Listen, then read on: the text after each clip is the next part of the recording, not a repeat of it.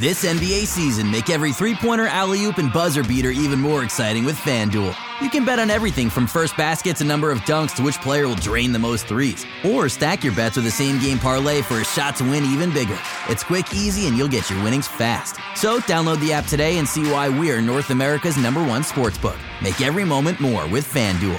19 plus and physically located in Ontario. Gambling problem? Call 1 531 2600 or visit connexontario.ca. Some cars are comfy on the inside, but don't have power on the outside. And some cars have the horsepower, but none of the comfort. I used to think there weren't any cars that were the total package, but that all changed when I got my Honda SUV. It's rugged and sophisticated, and right now, Honda has deals on the entire Honda SUV lineup CRV, HRV, Pilot, Passport, you name it. So if you're looking for a car that's the total package, the only place you'll find it is at your local Honda dealer. Hurry before they're all gone. Want to hear something amazing? Discover matches all the cash back you earn on your credit card at the end of your first year automatically, dollar for dollar, with no limit on how much you can earn. Extra cash? Come on, how amazing is that? In fact, it's even more amazing when you realize all the places where Discover is accepted 99% of places in the US that take credit cards. So when it comes to Discover, get used to hearing yes more often. Learn more at discover.com/slash yes. 2020 Nielsen Report limitations apply. You know what I want? I want a top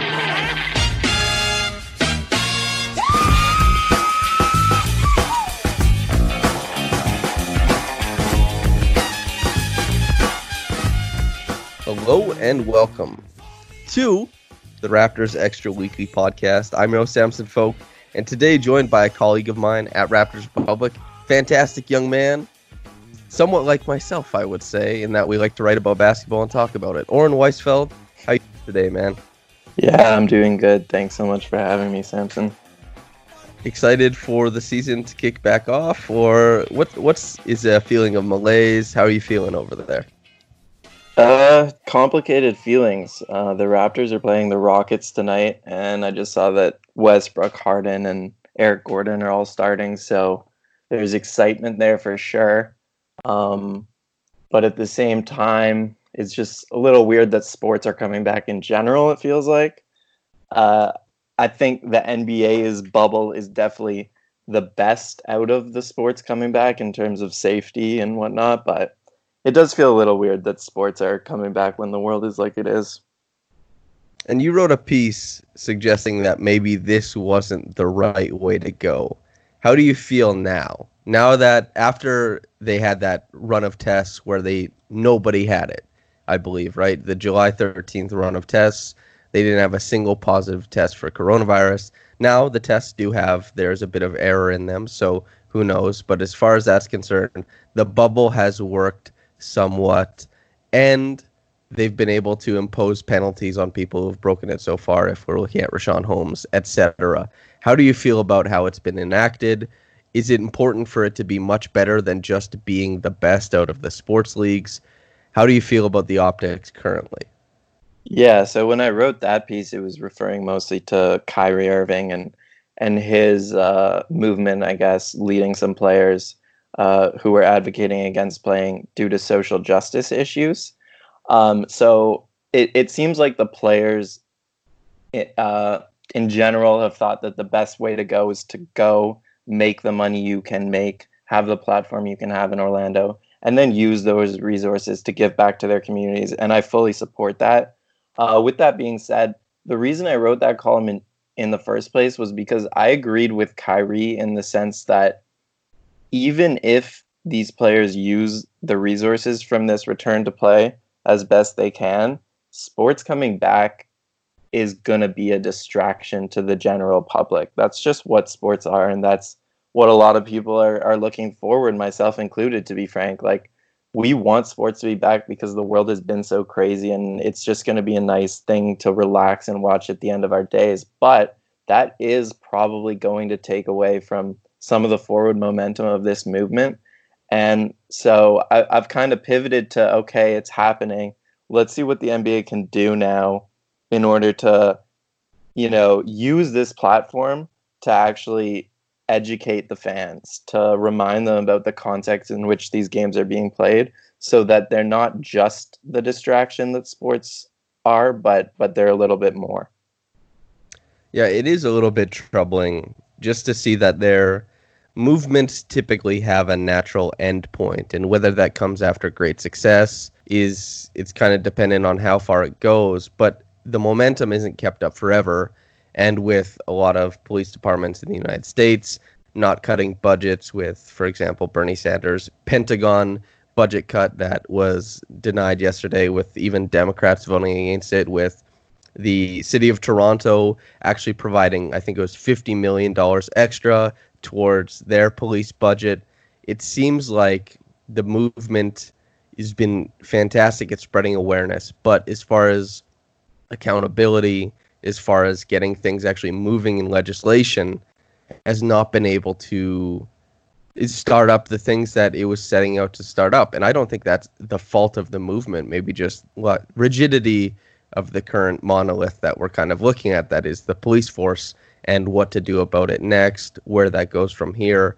So it is, if we're looking at, well, this is tough to say, but if we're looking at progress being halted regardless, do you keep pushing? Do you hold off on sports to say, no, no, no, we have to double down, we have to go much harder? Or do you say, we've hit kind of the end point, at least as a movement, and your interpersonal connections, your interpersonal work that you do is where you go from here because you can't recreate this moment forever. At some point, you have to look at yourself and say, okay, on my end as a person, I have to do the work specifically.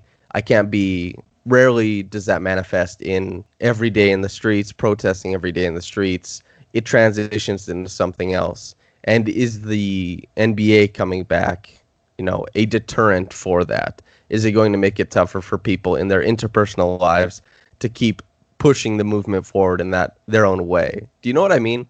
No, for sure. I agree with a lot of the things you said, and and you know, like I'm a, I'm naturally a pessimist, so I I kind of hold the same view as you. But in conversations I've had with people, especially people of color, I don't think a lot of people see it that way. In terms of yes, there is not the big grand change we wish to see, but there has been a lot of smaller changes uh, in police departments, in jobs, you know, letting go of their CEOs and replacing them, in uh, companies making initiatives to hire more people of color, and in so many types of things like this. So I, I still think that this movement is still going strong, even though the protests on the streets have calmed down a little bit. Um, but no, you make a lot of good points. Like it's it's complicated and there's different ways to look at it. And yes, it does seem very much like it is dying down, but I would think that some people would disagree with that and say that um, things are still very much happening, even though they're on a smaller scale. Yeah, sorry. I don't mean to say that. Yeah, it's tough to to discuss this, but I don't mean to say that it's dead or that it's no longer moving. Less media coverage. There's still a lot of people out there protesting to be seen, to be heard, and that's still going on. It's just the the appetite for it in media, I believe, has gone away and so the exposure that it's used to getting has received it's just a lot less. And so that doesn't mean people aren't out there working. That doesn't mean it's still not operating on a smaller scale. But changes we had hoped to see i think or the the ideal changes that were supposed to come with this i think have been largely ignored and have been exchanged for gestures of corporatism i think that's and i am a pessimist so that's why it seems that way so it I guess that's how I feel about it. Although that might be more pessimistic than it needs to be. And you bring up a good point as far as there are smaller steps being taken that are both meaningful and encouraging for people of color and black people in Canada and abroad. So, you know, there's things to like, of course, but mm-hmm. considering it was the largest political movement, grassroots movement since the civil rights movement, the meaningful change pales in comparison. I think. I don't know if that's wrong to say. Yeah, I mean, I think so too as of now, but I also think it's still going. And and when we talk about the NBA and and like you said, the media appetite for this, I agree, it's it's dying off. But like the mainstream media and the people in power, this is what they want. They want us to start talking about the Lakers versus the Raptors as opposed to what's happening in the country, right? So that's my that's what it came down to with me saying I don't know about the NBA returning if that's such a good idea, but here we are. Here we are talking about it on the basketball podcast. So hopefully it's good that we're having in yeah, little like, way. It's good that we're having these conversations on podcasts that generally wouldn't have these conversations. I think that's a huge part of the movement. Just hearing these conversations everywhere and forcing people to have them. Yeah. Well, that's an astute point. I think that's maybe a decent point to jump off of it. We, we can circle back if we get back to it naturally, but I brought you on to discuss the upcoming schedule. You, we did touch on momentarily the James Harden, Russell Westbrook, and Eric Gordon of it all. The Raptors play Houston tonight. Did you happen to watch the preseason game that they played in Japan against Houston? Um, I I think I did, but I think my memory is so bad that I don't have much recollection of it. Okay, well, the Raptors pretty much they got trounced in those games, and when we're talking about uh, Houston and James Harden just kind of in an empty gym going to work, I don't know what it'll look like because they've materially changed their team. It's very different, taking out all big men, relying on the PJ Tucker and Robert Covington of it all, and just asking those guys, hey, handle the big men enough on defense so that we can still maintain an advantage offensively. And they're always trying to ride that line. How do you think that turns out against the Raptors with a Marc Gasol, Serge Ibaka, Pascal Siakam? Even OG Anunoby is big compared to a PJ Tucker and a little bit bigger than a Robert Covington. Yeah, I don't. I'm looking forward to this game. Like Houston seems to just have our names uh, for the past couple seasons, to be honest. And maybe part of it is just like the Raptors are such a good team defense, uh, but Houston kind of forces you to just defend them one on one. And like the Raptors have a team full of good one on one defenders, but like no one can defend James Harden, right? So or really West, Russell Westbrook when he has some steam. So Houston forces Toronto out of their comfort zone, I think is what I've noticed by just not letting them run the same stuff that they're that they're used to and just being like, all right, defend us one on one and take turns. And when they do that, like Ibaka, Gasol, whoever it is, they're stretched out to the corners and, and they can't have the same impact they usually have. Um, so it'll be interesting to see what Nick Nurse does tonight. Like I think there's absolutely uh, I think we will see at least for parts of the game him going really big and just seeing like okay can you beat the rockets this way can you get all the boards and and just t- beat them inside Yeah, I think that in a game like this, going big in the scrimmage, I don't think that will. I don't think they'll win if they go big for a large. I don't think they'll win those minutes. Just because I think that when you go big, it has to be a concerted effort, a very clear cut effort to use that advantage. When you go big, you have to every possession make sure that your size is being manipulated against the other team. That's on box outs, that's on screens, that's on the rebounds, that's on everything. You have to make sure they feel it at every junction of the possession. And in a scrimmage, I don't know that there'll be that type of, you know, I guess focus as far as it pertains to that. So I think that in a scrimmage, definitely Houston would come out on top. And scrimmages are meaningless. It's just so we can get some eyes on basketball and we can and they can run some sets and see what's happening and they can maybe try out Pascal Siakam as initiator more often. They can do the the jumbo lineup as you mentioned and see what happens there. But as far as just for this game, I could be way off, but I think that it'll end up being that if they do go big, it'll be kind of messy and sloppy because I think you need a lot of focus and attention to detail when you're going big. You have to really press that advantage. Yeah, no, I tend to agree with you. I just think that Nurse is going to use especially these scrimmage games to try things out. Uh, I don't think he's trying to win necessarily. I just think he's, you know, and and the Rockets are a team that we're probably not going to see again this season. But if if they do, it'll be in the finals, right? So I just think the more you know about how to play that team, the better. It's not so much about winning. But yeah, I tend to agree with you. Um, I don't know. It'll be interesting. The Rockets are an interesting team. Someone's going to go really big against them, and it's either going to work or it's going to fail miserably.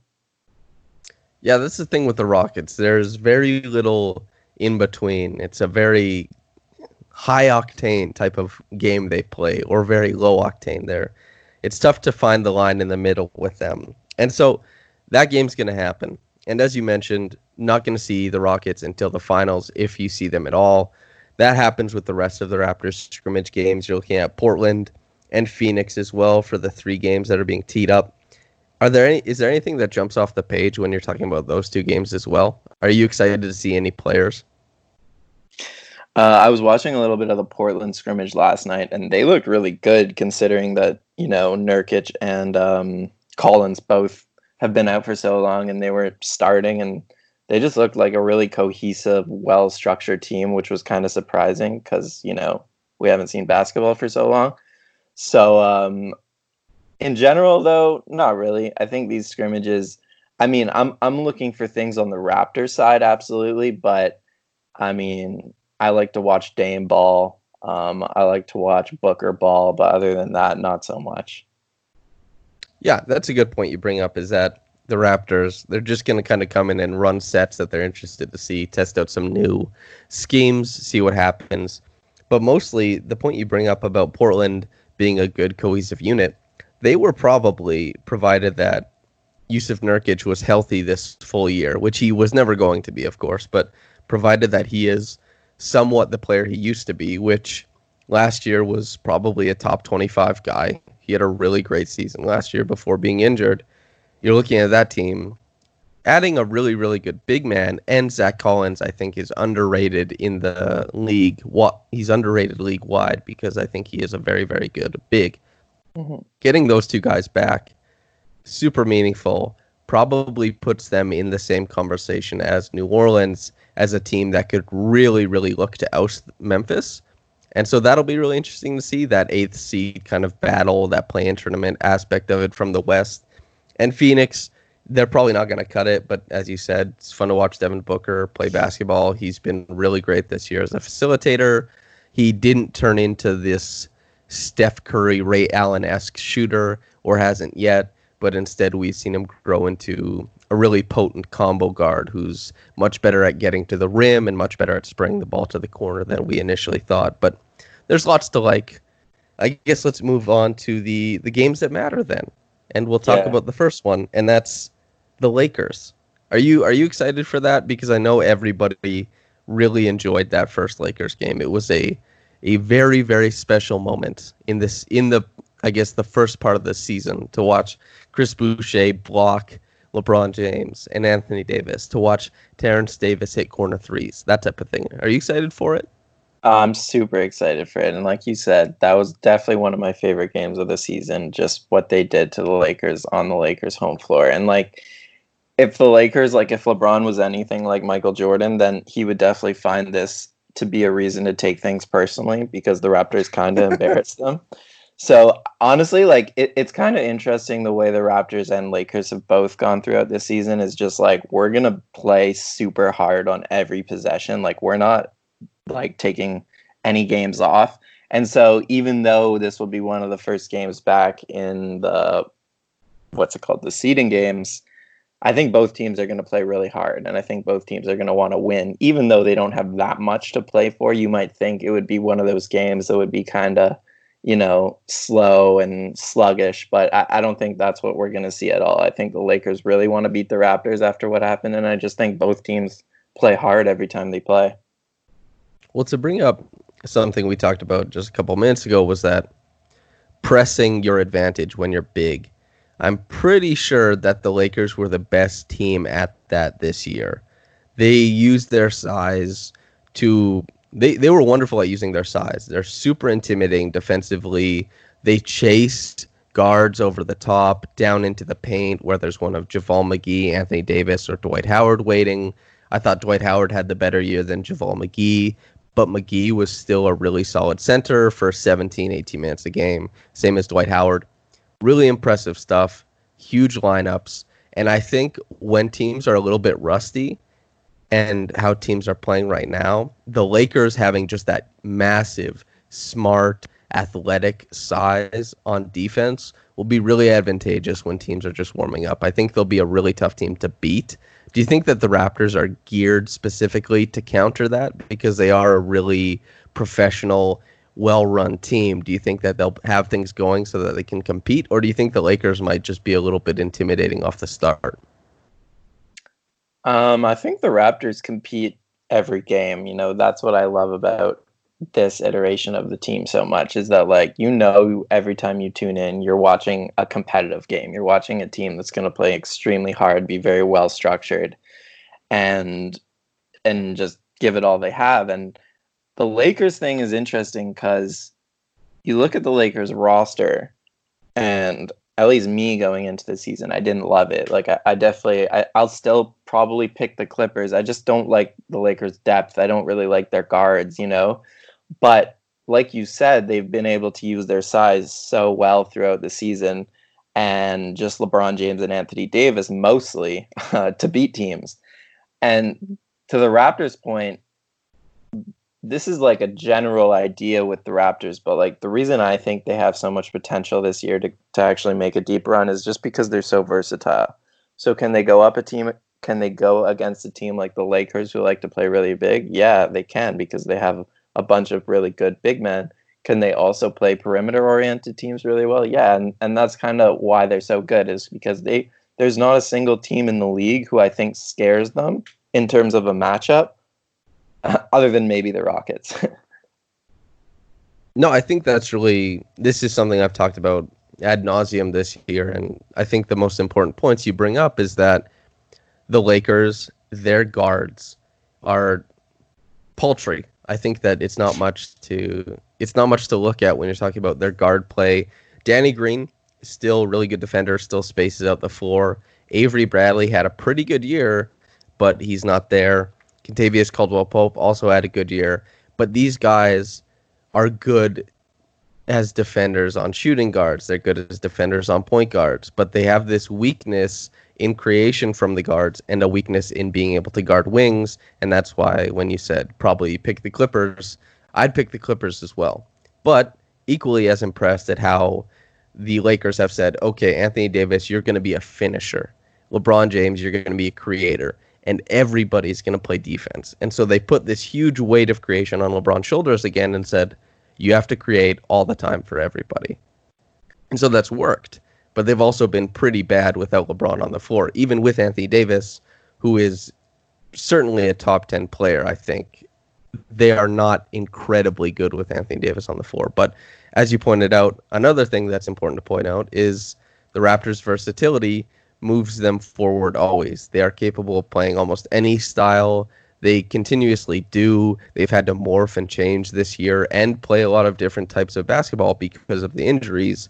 And I think if anything is moving them forward, it is that professionalism that we came here to play ethos and that versatility that will continue to move them forward. So I am looking forward to them playing the Lakers. And I think hey, if a team's going to do it, it'll be the Raptors. And not that the Lakers in the restarted NBA season are the team to beat, just that I think they come ready made to, if the games matter, play pretty well because they have LeBron James who thinks the game at a really high level and they have a lot of size that is diligent defensively. And defense travels is the, uh, I think, the mantra. But moving on to the next game, Miami there is some tension between uh, Miami Twitter and Toronto Twitter, mostly due to Bam Adebayo and Pascal Siakam stands uh, meeting in the streets with broken bottles, etc.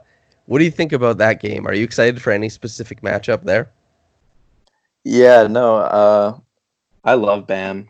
Love watching Bam, but I was just watching the the highlights of the last time they played, and there was no Siakam, no Gasol. Uh, McCaw started, and yeah. So my main takeaway from that Um, I think that game was in January or February. I'm not quite sure, but the Heat played a lot of zone against the Raptors, and it worked really well because there was no Gasol, there was no Siakam. So the guys in the middle of the zone were Ibaka.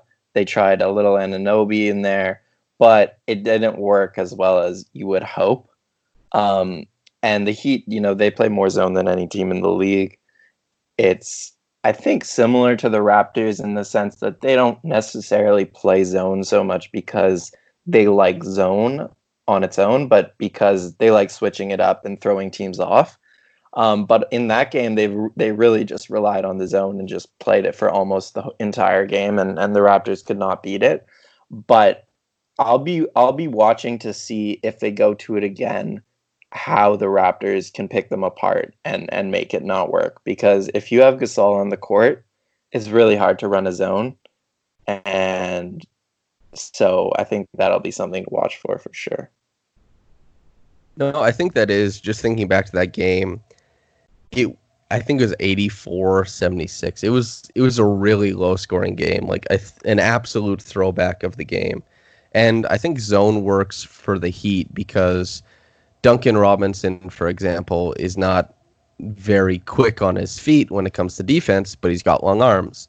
How does that benefit Miami in the zone? Well, obviously it does because of the length.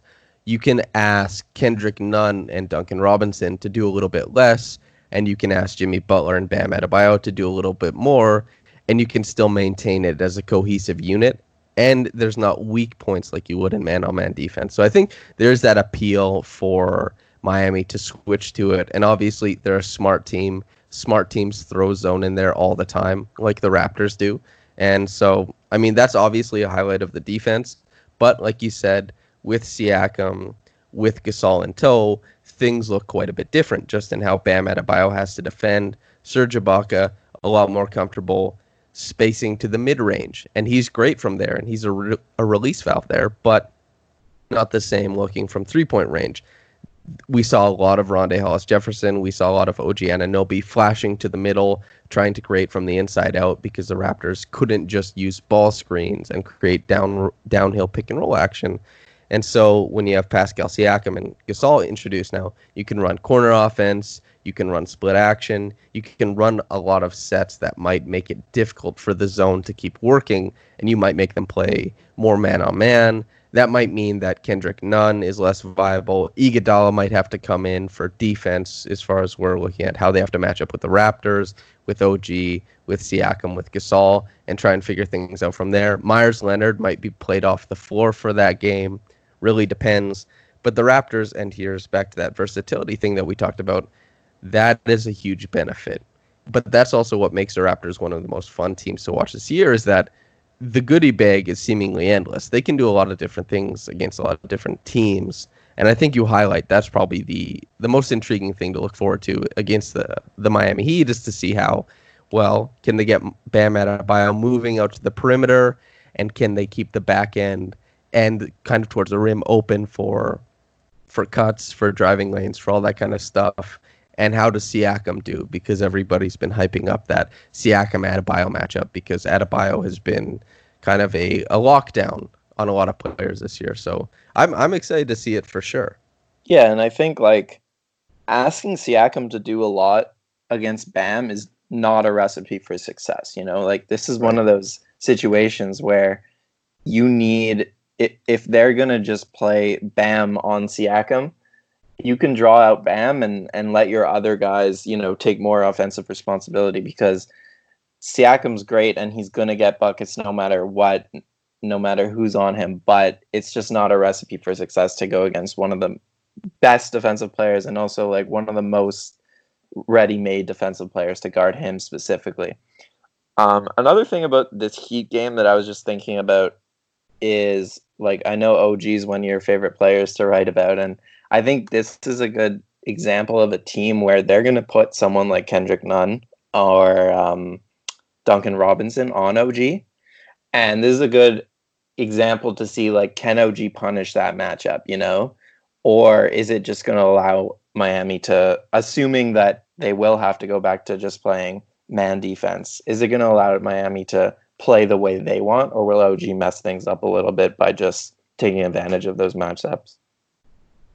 Yeah, that's a, a, super interesting point. From what I saw, and I'm sure you're alluding to my OG Anunoby, um, what's he doing with the ball on the floor um, piece is OG would probably have a much easier time if he had Kendrick Nunn or Goran Dragic on him, somebody like that.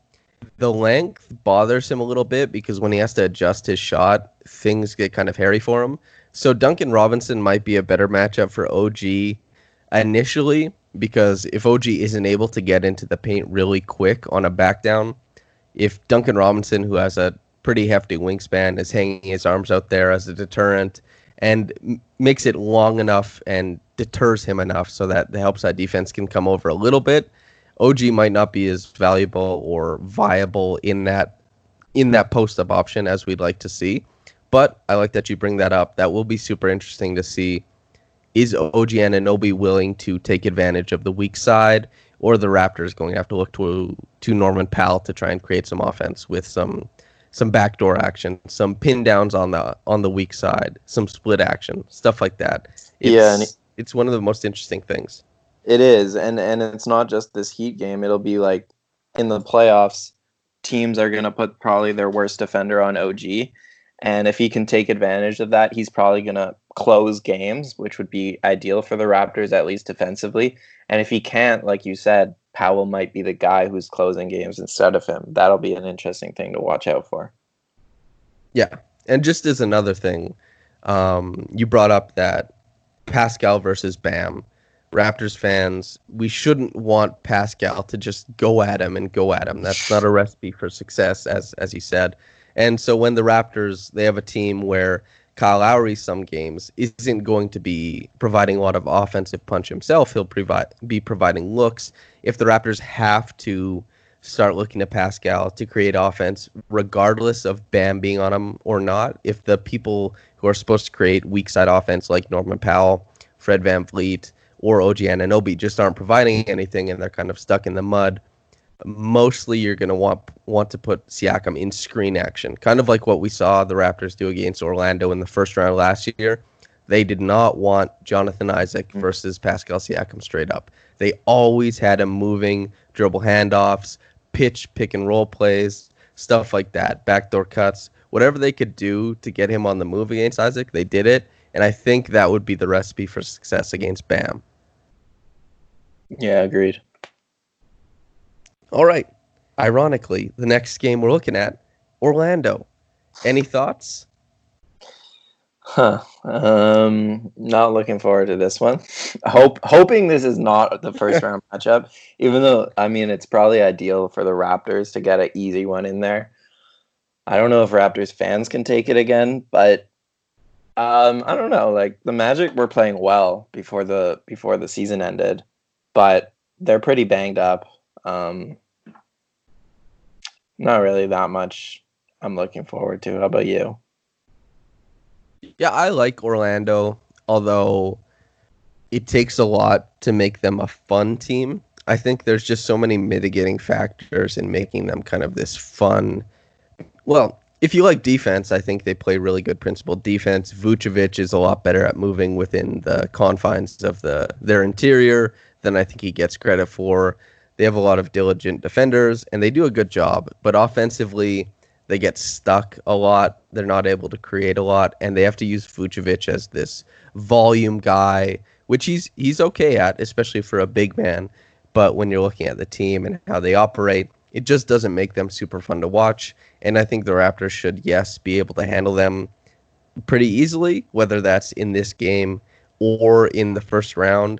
I think the Raptors, this might be the first time we see them sweep a team. Now, this, this might be crazy, but I think we might actually see the Raptors sweep somebody. And so, and if it's the the Magic, I think it could happen. If it's the Nets, it's definitely happening.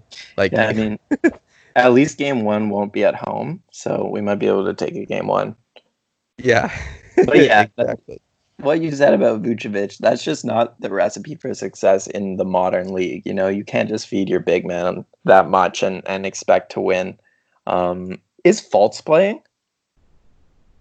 Yeah. In the bubble? Oh, he is. Okay. I'm I'm big Fultz guy too. So, but I've talked about Fultz to know it. Like I've talked about him way too much on this podcast specifically, so I didn't want to subject people to my Fultz standing anymore. No, but that'll be interesting to watch with Jonathan Isaac out. Uh, Fultz going to have more offensive responsibility. See how that plays out. I liked Fultz in the games he played against the Raptors because at this point in his career, he's still allowed to flash things. He doesn't have to be 100% consistent. The Magic aren't that team yet, if they ever will be. Fultz isn't that player yet, if he ever will be.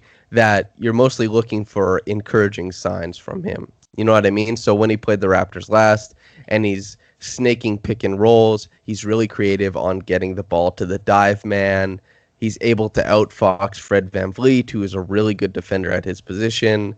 That's encouraging to see. And Fultz, he's able to provide, you know, I would say eight to 10 possessions of, or six to eight possessions of somewhat close to genius every night. That it's really, really good manufactured offense. But six to eight possessions from one of your primary ball handlers is not a lot of possessions. So whether that's them getting six to eight possessions of a couple free throws, a couple baskets for the roll man, a couple baskets for Fultz, it's not a ton of offensive production, but he does it six to eight times a game, and it's it's fun to watch. It's fun to see, but he's not there as far as consistency.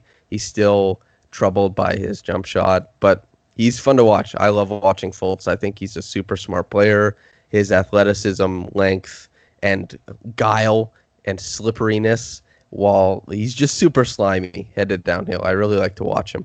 Yeah, me too. He's he's very creative and like this is probably going to be good for him just because he's never played like an important game in his life. So having like actual seeding games that matter and having a, at least one playoff series where he is going to be a primary uh, uh, um, offensive playmaker, and it's going to be really good just for the Magic to kind of let him go and let him learn from his mistakes because realistically, the Magic know they're not winning a championship. So giving him all this practice could really help them. I think long term, Fultz is a really big part of their future.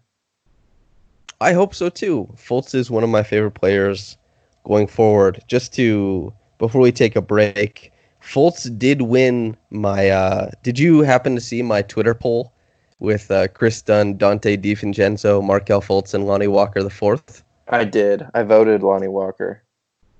I yeah, Lonnie Walker. I think he just needs minutes. He's he's very good to me. But Fultz got thirty five percent of the vote. Kris Dunn got twenty percent. DiVincenzo seventeen percent, and Lonnie Walker got twenty eight percent. Do you think Donte should have gotten more votes? Um, I don't know, like super athletic, good three point. Because he he is sorry sorry to cut you off, but just to Donte is has the best statistical profile out of all those players by some degree currently. Now I asked who would you take for the future, so that's a bit different. But he is probably the most effective player currently. Right. I guess if you're asking like who's gonna who are you most sure is gonna help your team, it might be Donte because he's going to be in this league for a long time. He's just going to be a good 3 and D player. But if if you're asking who has the most potential, I'm not going to say Donte. I'll probably go with Fultz or right. Lonnie. Lonnie, I really want to see Lonnie blow up. I think he's man, he's a very creative player, and his athleticism can man, he can jump out of the gym in a hurry. I just I want to see him get a huge handful of possessions, which is kind of it's tough for me because DeMar DeRozan is my favorite player, and I love watching him go to work on the Spurs. But also, you see Derrick White and Lonnie Walker and Dejounte Murray hanging out, and you're kind of like, they need possessions. We need to see this go somewhere because, you know, Lonnie Walker has spent a long time just kind of waiting in the, on the Spurs anyway, and I hope I hope we see him get some possessions. Do you have an idea of what he looks like ideally? Mm, like in terms of the Spurs, they're they're just in a weird situation because most teams don't do what they have been doing, which is kind of like middle of the pack team. Like most teams will either blow it up and trade a guy like DeRozan and allow those young guys to actually get time. But the Spurs with Pop, they're just in such a weird position where it's like, ah, we kind of want to keep competing, uh, so give these possessions to DeRozan. But um, I don't know. I, I think he's like a, a good combo guard. You know, I don't think he is primarily the ball handler. I don't think that's going to be the best position for him. But even like a two guard lineup with him, I think could really work well. Um, you know, it's been a while to be honest since I watched the Spurs, so yeah, I don't have that much. I see him kind of as a a more linear LeVert because LeVert is one of the shakiest players in the league. Like he's he's very good as a ball handler, and that's how he gets to the rim. And he's a long finisher, although not really an impressive finisher at the rim yet. And I think that Lonnie Walker is like the streamlined version of LeVert. I think that he gets to the rim with his speed and his agility, whereas LeVert kind of snakes his way to the rim, has his mm-hmm. footwork to get him there. But I think they have similar body types, and I think they have similar jumpers that I'm I'm interested to see what Lonnie Walker ends up being. But I think that's you highlight that it probably won't be a huge ball handling position for him going forward. He'll have to become better working off ball. He'll have to really learn how to, for example, Norman Powell this year, his footwork in pin downs became really, really impressive. He was able to fake coming over the top, slide back into the corner. He's able to shoot off the top really quick and clip his guy against the screen. Just really impressive footwork, really impressive awareness. That was huge for his progression this year. Lonnie Walker needs to do that stuff since I agree with you. I don't think that ball handling is the the biggest part of his game going forward. But I guess we'll take a small break, Oren, and then uh, we'll start off with the Boston game once we get back. Listener, you're going to have an ad read right away. So enjoy that, and we'll be back. Here's the scenario you're injured in a collision, and your insurance company is denying your claim. It happens far too often. If it happens to you, call me, Brian Goldfinger of Goldfinger Personal Injury Law. My team and I work for people just like you. We don't accept cases on behalf of insurance companies, so you and your family can make sure that you're in good hands. Visit goldfingerlaw.com and get us working for you. And welcome back. Still Samson Folk hosting the Extra Weekly podcast, still joined by the wonderful, intelligent, and thoughtful Oren Weisfeld. Oren, we're talking August 7th versus Boston, not in TD Garden, hopefully not listening to Tommy Heinsohn, and probably, hopefully enjoying a win against the Celtics. What are you looking forward to in this this rivalry game, this Raptors Celtics heavyweight matchup? Yeah, no, this is another one that really excites me, and I really hope we can get a Raptors Celtics playoff series. I know that's what a lot of people have wished for over the past few years, and we've never gotten it. And I know a lot of Raptors Twitter just want it because they can finally prove that we're the better team. Um, but yeah, I, I, think we are the better team. But uh, for Celtics matchup, uh, the last game they played was uh, a couple days after Christmas, and OG was guarding Gordon Hayward for most of the game. And so I'm looking forward to seeing OG on Tatum, which I think will be the matchup if these two teams play in the playoffs. Um, you know, people have written extensively already about OG as one of the most, you know, 10 most important players going into the bubble. And like at first that was kind of a weird thing for me because it's like we know what OG is, you know, like anyone who's who's watched enough Raptors like we know what he not not what he's going to be in the future, but we know what he is this season. And that's a really good, you know, fifth option on offset offense and and a great defender. But can OG really limit a guy like Tatum? You know, that's what I'm going to be watching for in this game. I'm interested. Who who do you think guards Hayward? Who do you think guards Brown? Because I would put the second best player on Hayward, not on Brown, just because of how Hayward presents against guys like Lowry and VanVleet. Because there are a few players in the league that can actually take advantage of Lowry and VanVleet's lack of size in the post.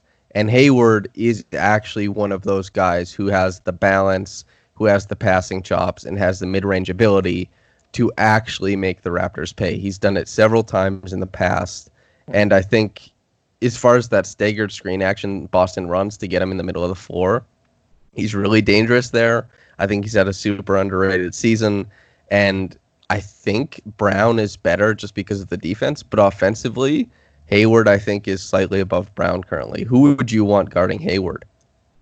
That's interesting, and maybe that was Nurse's thinking because I think in that game, uh, Lowry was on um, Tatum, right, and OG was on Hayward. So maybe that was the thinking in terms of Tatum not being such a post-up threat.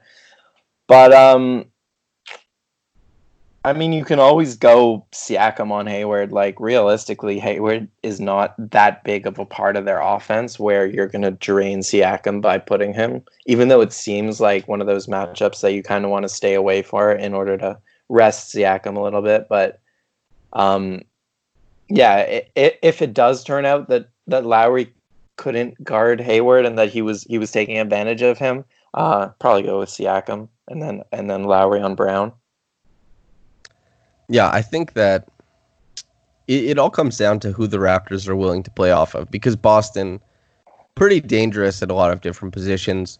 Kemba obviously is going to draw Fred, provided that the Raptors, if we're talking about the going into the playoff series, provided that that happens, maybe that becomes Norm, depending on how things shake out. There is the possibility that Norm sneaks his way into the starting lineup, and I do think against the the Celtics, that would probably be instead of Fred and and instead of um, OG, I should say. Boy, that was poorly worded. I'll get back to the regular season. Um, when we're talking about how that's going to shake out, how they play off of Theis, how they play with Hayward, and how they play Tatum straight up, super important. Because I think Kemba, I don't think Kemba is going to tear the Raptors apart. I think Kemba's a really good scoring guard and I think that he's going to exist in that way, and that's going to be what he is. Jaylen Brown had that really fantastic outlier performance on Christmas, although I don't think that's the norm. And if it is, man, Boston is really, really dangerous. But I think they'll be able to play off Theis some, even though Theis is, I think, a really impressive center. I think Hayward and Tatum are really, really important matchups. And I think you just have to hope that Jaylen Brown and Kemba Walker don't get on heaters. But I think the Raptors are a good enough defense that they can kind of limit that. Yeah. I think Kemba is kind of like Lowry in the sense that he's probably going to have a couple games where he goes for 25, but that's not their offensive strategy. I mean, this this game and this series is really coming down to OG versus Siakam and who can score more and and not just like who can score more, but like what what do they dictate in terms of the defense? So if OG can guard Tatum pretty well one on one, then Toronto's going to be happy. But if they're going to have to throw constant doubles at him, that's going to open up a lot for the Celtics, and that's when they become a really scary team, right? And and in terms of like the Theis matchup, like I remember, uh, I remember the Christmas game. I'm not sure if you remember this, but Kanter was matched up with Ibaka, and Kanter was just giving it to Ibaka in the post. Do you remember this? Mm-hmm. So that like, was a tough game for Ibaka. Tough really game, tough one. Tough game for the whole team, but uh, yeah, like that's Ibaka can allow that because you can't allow Kanter to dictate matchups where you're now matching up Marc Gasol with Enes Kanter the entire series because like Kanter's not a good enough player to dictate matchups in that way. You know what I mean? So like Ibaka has to find a way to just hold his own in the post. He's not that undersized against a guy like Kanter. understand Kanter does have a really nice post touch, but um that's that's another thing. The big matchup is super interesting because on paper, Toronto should be able to dominate these guys inside. Um, that's that's going to be interesting to see if Skinny Gasol can can rediscover his touch inside. But yeah, I, I don't see why Ibaka and, and Marc can't dominate a little bit this matchup. Yeah, that's a good point. It should be to the Raptors' benefit, but also just the play styles and how they cascade with each other and how they change does ideally would benefit the Celtics a little bit but the Raptors players are better. Like Theis, I think, is marginally better than Ibaka this season, but Gasol is the best big out of the rotation when we're talking Celtics and Raptors. Robert Williams is interesting. In that third game of the season, Grant Williams played really, really good defense on Marc Gasol, but that was when Gasol was still way out of sorts offensively and kind of looked like an alien in Gasol's body. That was a super weird start to the year for him, but I don't think that'll be viable going into the playoffs or anything like that. But for this game, I think hopefully we get a nugget of what that initial front court matchup looks like. I like that you highlighted that. And another front court matchup that I think will be super exciting Memphis versus the Raptors. That's the next game, August 9th. Jonas Valanciunas versus Marcus Gasol. What do you got? What are you looking forward to? Yeah, I'm excited to see that one. Um, JV gets his revenge game. Um, you know, not that much considering. I mean, it's the Grizzlies. Uh, we haven't seen the Raps play the Grizzlies yet this year, from what I. That's right. Yeah. So I guess who gets Ja Morant? That'll be an interesting matchup. Um, is it Lowry? Is it Fred? Is it OG? Um, because I, I think a lot of what they do goes through Ja. So if you can if you can kind of make him double double take what he's doing, that's a good way to slow them down. Uh, JV against Gasol, that's just gonna be that's gonna be good. But to be honest, I don't think I don't think either of those guys are gonna dominate the game like like we might expect. I actually think, oddly enough, that Lowry will get like Kyle Anderson or something like that because Justice Winslow is out, and I think Kyle Anderson will start at the three maybe, and I think that OG might get Dillon Brooks. That's I think that that might end up being how it shakes out, and Fred will get Ja, and then obviously JV and uh, JV and Marc Gasol and Jaren Jackson Jr. and Pascal. But I, it's it's tough because we don't know what Memphis is going to look like. They have a lot of moving parts, but I think Lowry could be the matchup that looks kind of wonky that jumps off the page. But I think it'll end up being fine. Like slow mo is a really good passer, but Lowry probably will bother his dribble a lot so that he's not able to get to the middle of the floor and cause havoc. You know what I mean? Mm-hmm. Yeah, I'm kind of rooting for the Grizzlies. Like everyone is counting them out of actually getting the eighth seed. Um, but I mean, I'm a guy who does put a lot of weight on the regular season. Um, like my main argument that the Raptors are good is because the Raptors have been really good, you know, and that the same can be said with the Grizzlies. They've just been a better team throughout the season, so I, I don't really see that stopping, and uh, I think they have a really good chance. They had a either a 16 and 4 or a 15 and 4 stretch. Memphis did this season. And I like I agree with you. I hope that like I like Dame. I like CJ. I like Portland just fine. I Jrue Holiday is one of my favorite players in the league. Ingram's been great this year. Zion is obviously a revelation in the NBA, probably the next face of the league along with Giannis. But I do hope it's Memphis. And I think that Memphis should be able to hold on to that eighth seed. And why not have Ja, Jaren Jackson Jr., and JV in the playoffs with Brandon Clarke, of course. Brandon Clarke is, man, I love Brandon Clarke. He's very good. Yeah. I kind of see from the league perspective, like, I don't think the Grizzlies will give the Lakers uh, that much of a problem compared to how, how much of a the Portland or or New Orleans could probably give them a little bit more trouble. But yeah, I just think Ja is going to be special. Like this is someone who could be an MVP of this league, you know, in the next five years. Um, they're a huge league pass team for me, not even because of the Canadian connection, but just because I really like watching Ja Morant play. He's just so he has kind of like that. I mean, the speed and athleticism is one thing, but he's such a good playmaker, and he's also just really shifty and like he has kind of that Siakam like um, what's the word I'm looking for? Just like I don't know. Um, he's live. He's slippery. He's amoebic. None of those. I mean, all of those, yeah. but I'll I'll get back to you. Yeah, well, that makes sense. I I do think that New Orleans, obviously, just because Zion is a better player than Ja at this point. I think Ja is the rookie of the year, but Zion in my top 100 that I wrote, he made it into the top 30 because holy smokes, this guy can play. His sheer size and athleticism makes him a constant problem on the floor, and he's much better off ball than a lot of people initially thought. He manipulates and uses his weight properly. He's not just like an athletic guy who doesn't know how to imprint himself on the game, which is something we see with a lot of players. Zion knows how to make himself heard and seen on the court, even if he doesn't have the ball in hand. He's very, very good. Super smart player, incredible body to work with. So, of course, Andrew Holiday is great. Brandon Ingram took massive steps. Derrick Favors, underrated big man. New Orleans is good. But Memphis, I would be super excited to see Jaren Jackson Jr. go head to head with Anthony Davis. I would love to see Jonas Valanciunas eat JaVale McGee alive at the start of games, then probably struggle with Dwight Howard. I'd love to see Ja.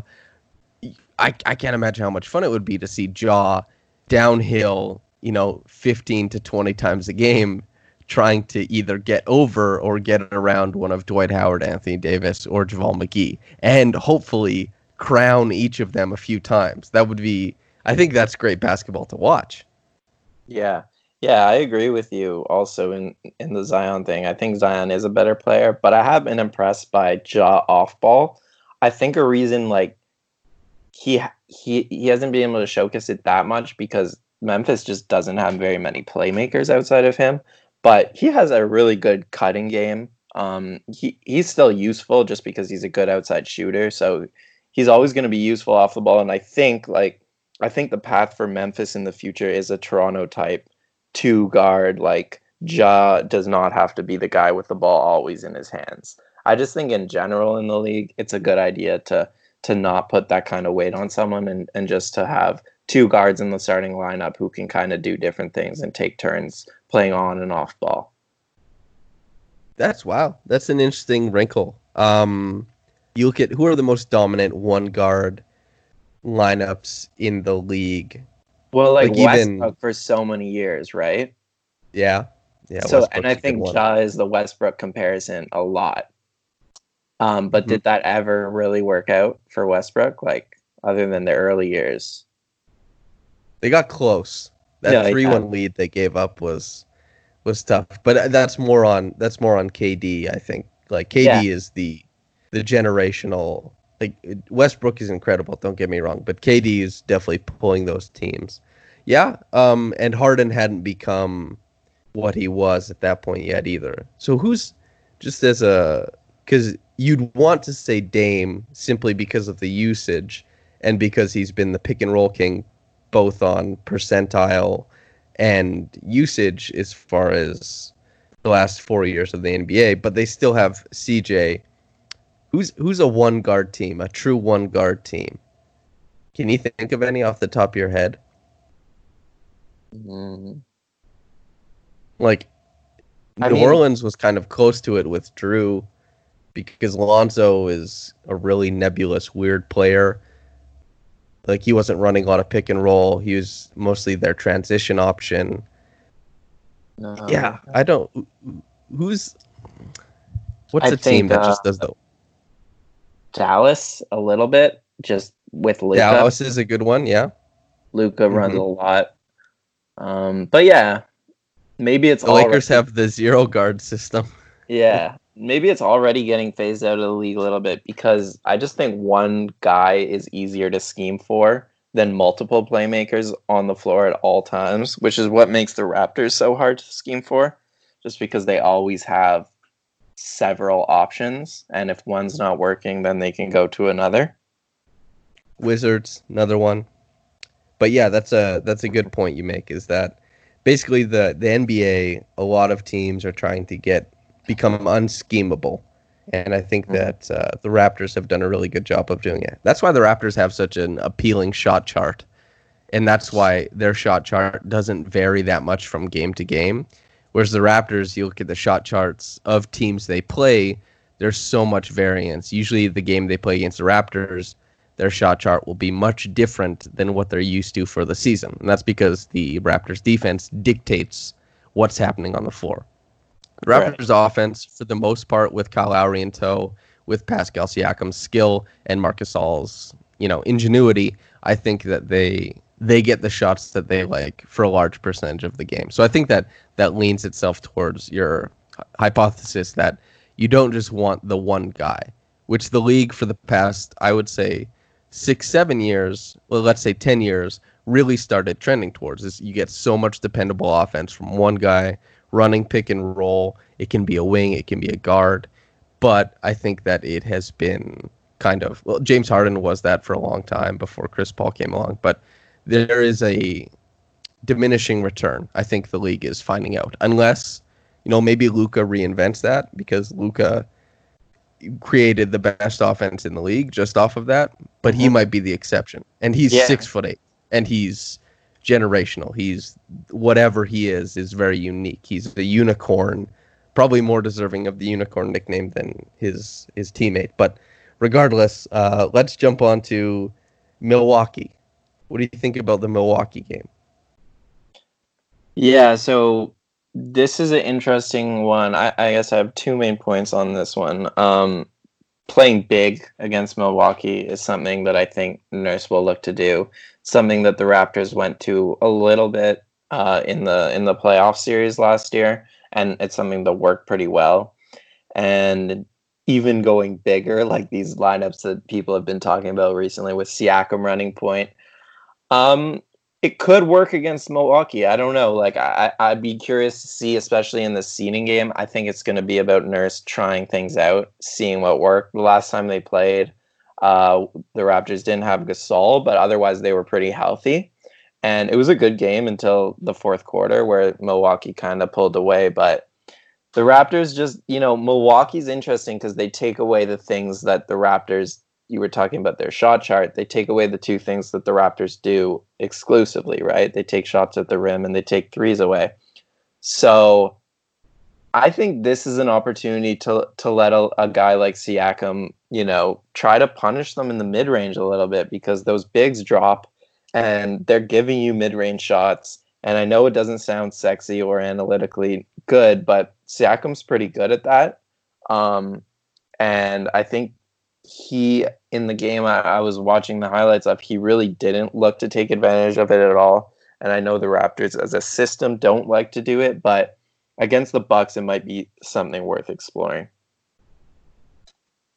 I think no, that is one of the biggest progressions that Pascal Siakam will make in his career, and whether that's him getting an extended floater, if that's more comfortable, just because I don't think his jump shot, the way it's built, lends itself to a very good pull-up game. Just like his the bottom half of his jump shot does not really lend itself towards pull-ups, and his best pull-ups come when he's got quite a bit of space. Rarely when a guy is just in his face, and especially when he's moving, there's not a lot of room for changeability there. It's he's a pretty stiff pull-up guy, is what I'm trying to mm. say. So whether that means that he's kind of using hesitation dribbles to get one of Lopez or well, the Lopi, I should say, one of those two, or Giannis kind of backed to about maybe the restriction area, the restricted area, I should say, and unleashing floaters, really being clever going downhill, but at the same time being aware of his dive man, being aware of the guys who are probably relocating in Fred VanVleet or Kyle Lowry or Norm Powell. How he operates going downhill against Milwaukee is probably the biggest indicator for what that series would look like. And if Pascal is able to take steps in that way, that would be huge for the Raptors because we know the Raptors have sort of the game plan to handle Giannis and to make things difficult for Giannis. But we don't know that the Raptors have an immediate counterpunch to drop defense. And a lot of teams are starting to go more the way of drop defense, and especially with Milwaukee, who has great defenders to chase over top. And that's a super big deal as well. Is Bledsoe is a hound coming over the over the top. It's not just this easy waltz into the lane. You get to decide from the middle floor. It's kind of like this hellish possession where you're being chased from the back and being confronted from the front, where there's you know Bledsoe on the back end or Middleton and one of Giannis or the Lopi looking at you. It's a really tough situation. It's a pressure cooker, and I'll be looking forward to seeing how Pascal Siakam makes decisions in that pressure cooker. That's what that game is for to me. Yeah, no, it's we don't know if the Raptors can can score enough on the Bucks in the half court, and Siakam's gonna have a huge responsibility, just like we saw Kawhi have a huge responsibility in that series. You know, like that's kind of what the Bucks are, are built to like. That they do pose a little bit of a matchup problem because you know small guards struggle against a team that that long and and that you know, committed to chasing you off the line and being there at the same time to meet you at the rim. So, like, I would be surprised if if Kyle and, and Fred play huge roles. We know Norm is a Bucks killer. Um, I also think Mark is going to have a big role if this is a series and in this game because everything coming out of camp seems like camp. I don't know. Everything coming out of whatever this is seems like they want Gasol to be a little bit bigger part of the offense, and part of this the skinniness, I guess, is just him to be a little quicker, a little more limber, and and be able to jump a little bit more, have more spring in his step. So you know, like Robin Lopez is a good defender, but can Gasol score on him five times a game in the post? I don't see why not. You know. We even just shoot nine threes a game, man. Like you have to punish Brook Lopez and Robes Lopez for dropping low. There's mm-hmm. there's no other way around it. That's why Gasol, the most advantageous the Raptors offense looked last year, and of course that was with Kawhi Leonard in tow, which is an important factor. But they looked the most dangerous when Gasol was hitting from above the arc or sorry, I should say above the break, because the the Bucks, if Gasol is going to shoot forty percent, and he'll be open if he's going to shoot forty percent from that spot on the floor, that's really good offense that you can go to for hopefully north of ten points a game. That would be super ideal. And Gasol, he'll have those shots available to him, and if he's willing to take them, which is he's not a super, he's not a volume shooter. He doesn't like that for his game but he might have to to try and really poke at one of the weakest points of the the Bucks defense, and that's that that looms large. I think is his willingness to take those shots and make those shots. Yeah, that's that's a really good point. Um, he he passes up a lot of those looks, and you're right. The pick and pop is probably going to be one of their best sources of offense uh, until you punish them enough that they. I mean, I don't know if they would ever change, but until they change that scheme. And and Ibaka is another one where you know it's been going great this season. He's shooting above forty percent, but can he keep that up throughout the playoffs? Um, I'm somewhat skeptical, but we'll see. And historically, Ibaka has shot the ball from three poorly against the Bucks. He, but he's been good from mid range, and we we all know you know, Ibaka is a lot more comfortable spacing the the mid range rather than to three point land, and we've seen that in past games against the Bucks the past two years. Is Ibaka has gotten like 14 points in a single game from the mid range. Like the Raptors have really struggled against that drop defense and have had to use Ibaka as a release valve, and he'll shoot like maybe seven or 14 from the mid range but that's not super great offense for the Raptors to keep getting. Like he's doing his job and he's doing it well, but that shouldn't be all the Raptors are able to create. And we've seen too many times in the past couple of years that that is all the Raptors are able to create for 4-minute stretches of the game. So we'll see, you know, we'll see what the Raptors have to counterpunch because the Bucks, well the Raptors are the defending champions, the Bucks are the best team in the league this year and have the best defense by some measure. So it'll be interesting to see what the Raptors come up with. Yeah, no, the Bucks are the one team that really scares me in the East, and and that if I'm the Raptors, I'm I'm pretty scared of. Yeah, another team to be scared of or to laugh at. They're constantly switching back and forth between. On August 12th, the Raptors play the Philadelphia 76ers. Do you have a do you have a beat on that game? Do you have a beat on that team? And keep in mind, I picked Philadelphia to win the title prior to the season starting. As insane as that is, but but what do you think of the team out of Philly right now? Yeah, you said you can either be scared or laugh. I'm choosing to laugh at this point. Um, I was also with you. I put I put a bet on Philly to come out of the East before the season started, but now I don't know. The narrative is just getting crazy. Like, I don't know why people think that. I mean, like, there's such a small history of teams being so bad, and then all of a sudden flipping a switch, playing Simmons as the four, and then just being incredibly good. Like the Sixers have some clear issues, especially with face with the spacing. And I just don't think this is their year. I did at the beginning. I was wrong on Horford. It's not a fit.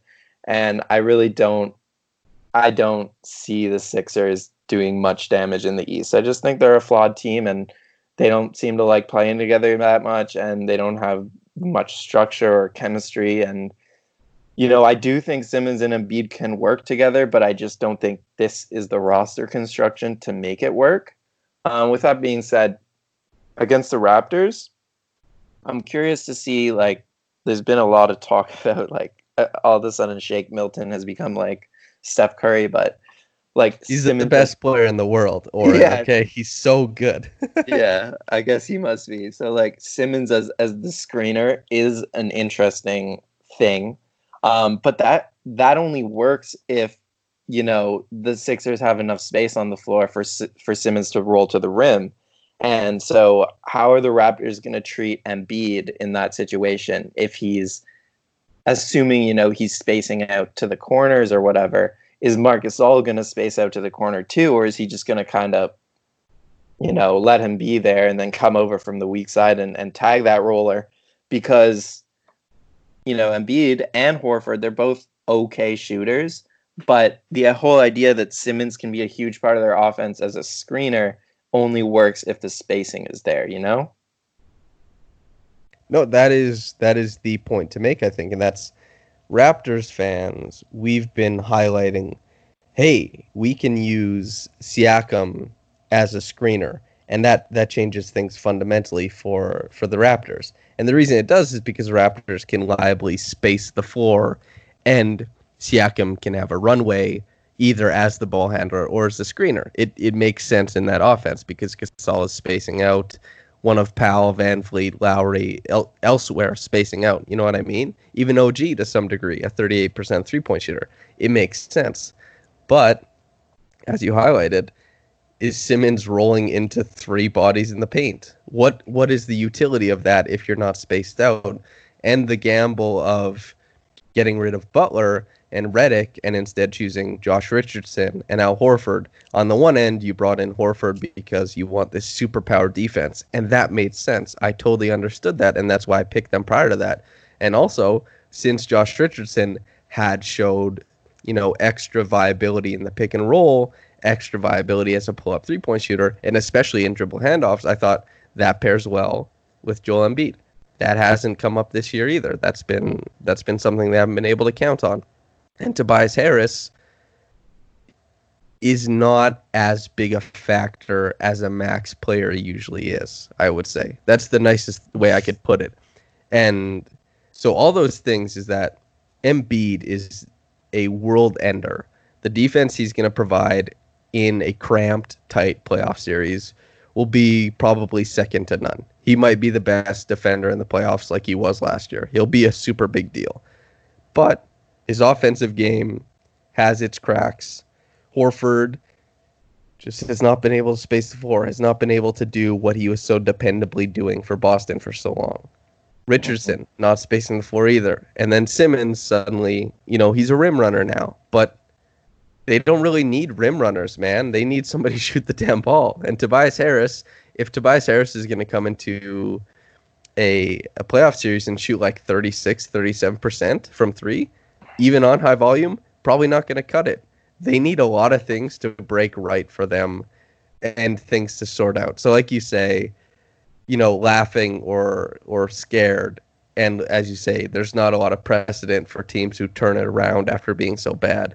I think I'm in the same boat as you. Finally, I, I gave them a long time to figure it out, but I think I'm finally in the same boat as you. That Philly is not such a big deal, even though I think Embiid is just the best. But yeah, I think I think the Raptors don't have too much to worry about there, and I do think they'll win that game. Yeah, Joel Embiid asked for a trade to the Raptors. yeah, that would be nuts. I can't even imagine. Last Raptors game, going to become Africa's team. Siakam, Giannis, and Embiid front court. That's what I'm looking forward to. That's what I dream of at and night. Serge, and Serge. Assuming Serge is You there. got Cameroon, you got Nigeria, you got Congo. Yeah, two from Cameroon even. Play What is it? Uh, Diwali. Uh, not Diwali. What is the? They're from two separate places. I can't remember what they're from. Not Diwali. Jesus. I don't know. Um, I can't remember. Oh, oh well, we'll leave it. Uh, something. Joel Embiid is from A. Pascal Siakam's from B. I remember it being a not a point of contention, but a like a rivalry during last year's playoffs. But regardless, we got one game to talk about, and it involves the skinny and uh, now European model Nikola Jokic and the uh, 70s sex icon Jamal Murray. What do we what do we think about the that game? I'm excited to see skinny Jokic in action. Honestly, I haven't had many hot takes this podcast, so my hottest is that uh, Jokic is going to win MVP next season. I just think like we don't know exactly why he lost his weight. To be fair, but um, it it seems like if if he did truly lose the weight because you know he wanted to be a better basketball player, it seems like he's finally starting to take this really seriously. And if Jokic is going to take basketball very seriously and and become super fit before the season even starts, and just commit to making da- uh, Denver an incredible team, I really think Jokic has MVP potential next season. But um, yeah, this will this will be a good game. Two teams that play different styles, but super interesting styles. Um,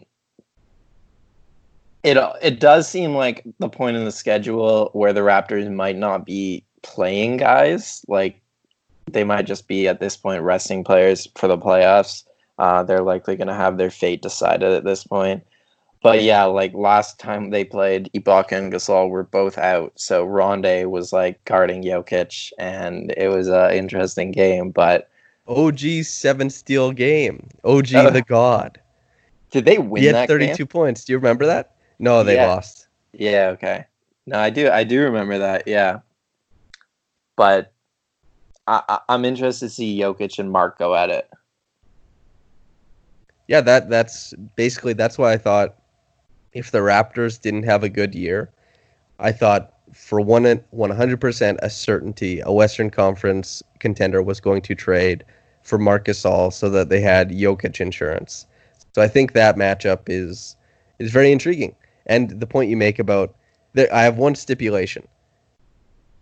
Getting skinnier does not mean more fit necessarily. You can get skinnier but not be more fit. You know what I mean? So Jokic, despite getting skinnier, doesn't guarantee that he's more fit. Maybe it was a side effect of COVID nineteen. Maybe he swallowed a tapeworm. Who's to say? But but like you said, as far as his MVP consideration, I actually before this year, those were two of my hottest takes. Was I thought that Jokic would be a top three MVP candidate, and I thought that Philly would win the the title. So I'm in the same boat as you. I think that a, a streamlined and idealized version of Jokic is very close to the best player in the league. That that mix of touch, finesse, vision with an incredible amount of size is really hard for any team to deal with. Is it makes him we're talking about, you know, guards who can be schemed for. Guards who take up a lot of usage, who can be schemed for. You don't want that. But the thing is, if Jokic is the best version of himself, he can take all the possessions, but you can't even scheme for that. The passing lanes that are available to him, his ability to always be moving towards the rim while surveying the court, it, you can't really counter that. You just kind of have to react to the advantages he's always creating. So if Jokic is on, I mean, he's on, man. That's a tough guy to stop. So yeah, it'll be interesting if the if we do get Jokic versus Gasol. I'm very excited to see that because Jokic is this inspired genius of an offensive creator, and Gasol is an inspired genius of a defensive stopper. So I'd I would love to see that matchup. Yeah, no, we have similar takes because I thought I, I even bet on Jokic to win MVP, but only because the odds were like 25 to 1 at the start of the season. I'm like, this is too good to pass out on. But yeah, you can see that I'm not a good sports better. I've lost all the money I bet on the Raptors winning the championship last season, have just stayed in the account and now been lost to bad bets. So yeah. I wait, wait. Do you mind if I ask you how much you made, or is that too personal? No, yeah, I bet I I I- bet on them when the Buck series got tied 2-2. I was like, okay, this series is over and Durant's like I don't know why people think Durant's just going to come back all, like miraculously in the NBA finals and be healthy. So, I think it's a good bet. I think I bet 100 and made 6. I think it was 6 to 1 at that point. Well done. Well Spend it- done. Also I've never made a sports bet, by the way. I've never done it. Okay, yeah, probably don't get into it. I spent like 400 of the that night, like that night when the Raptors won the championship, just picked up the bill at the bar and then have like wasted the rest on other sports bets. So, not recommended. It's But a give and take, I suppose. Yeah. Yeah. It well, it definitely adds some extra heat to like I can't imagine the stakes. My cousin, he was asking me actually um I remember I went to a game last year and he was betting on it and it was the it was the Raptors versus Hornets, the game where Jeremy Lamb hit the game hit that half court Yeah. game winner. And my cousin because I you know, after that game I went home and did the reaction um, podcast and I writing about the Raptors at the time, still am. Um, he thought he was like, "You have a good beat on it," and I think he made five bets during the game and kept asking me like, "Hey, what's this? What's this?" And I kept giving him my answer, and he won all five bets. But it made me feel so anxious, man, because I was like, "Oh no!" And Yeah. I saw him at Christmas, and he was asking Lakers or Clippers. I was like, "Clippers, Clippers, Clippers, Clippers." And he was like, "Really?" And the Lakers were ahead most of that game, but I was like, "Don't worry, the Lakers are not going to win this game." But I hate be- I hated being a party to the bet because I felt so responsible for his money, and it oh god, I couldn't do it. It just created so much anxiety in me. Yeah, no, I'm pretty good at like compartmentalizing it and like betting and then just forgetting about it until it's it's happened and it's done with. But Oh, I, I cannot compartmentalize. It it takes over. I get caveman brain, like oog win, oog lose, basically Yeah. that. yeah. All right, Oren. It seems we've walked through the schedule. Perhaps we'll do this again, um, provided that once the schedule drops for the Raptors' first round, we'll see what happens. But before we get you out of here, is there anything you'd like to plug? Anything you'd like to mention? Yeah, sure. Um, the one thing is, I mean, everyone's fawning over the Terence Davis versus um, Pat McCaw minutes. I really think that, like, I don't know what's going to happen. It might just be plug and play throughout uh, the playoffs with different guys for different scenarios. But I think the Raptors probably have, you can make the argument that they have the best top seven in the league just in terms of like depth and positional versatility and guys who complement each other. And I, I was listening to a Zach Lowe podcast where he was talking about the Lakers losing Rondo and Avery Bradley, and he was saying like losing Avery Bradley in itself isn't that bad, but it, it diminishes their margin for error. So I think the Raptors have a really small margin for error here because they have those top seven and no one on the bench can replace those top seven, you know? As good as Terence Davis is, he cannot step into that top seven because they depend on everyone can play defense, you know? There's no one who you can target and be like, let's target this guy and, you know, make them pay defensively for that. I think the Raptors, if their top seven stays healthy, can go very far this year. If not, I think it'll be really hard to make up for that. Um, other than that, arrest the cops that killed Breonna Taylor. Well put. Well put. And if you want to follow Oren on Twitter, let me bring up his at. you can just type in Oren Weisfeld and you'll probably find it. But his at, specifically, if you like to search for it, is Oren Weisfeld. Quite simply put. So if you want to follow Oren, if you liked what he said on the podcast, feel free to do so. And always look out on RaptorsRepublic.com for when his articles or pieces emerge. Oren, thank you so much for coming on, man. Yeah, thanks so much for having me, man. Appreciate it. This was fun. Likewise, yes, I did think it was fun. All right, listener, that's it for us. That's it for you, whether you're getting into this in the morning or at night. Have a blessed day and goodbye. Want to hear something amazing? Discover matches all the cash back you earn on your credit card at the end of your first year automatically, dollar for dollar, with no limit on how much you can earn. Extra cash? Come on, how amazing is that? In fact, it's even more amazing when you realize all the places where Discover is accepted 99% of places in the US that take credit cards. So when it comes to Discover, get used to hearing yes more often. Learn more at discover.com/slash yes. 2020 Nielsen Report limitations apply. Want to hear something amazing? Discover matches all the cash back you earn on your credit card at the end of your first year automatically, dollar for dollar, with no limit on how much you can earn.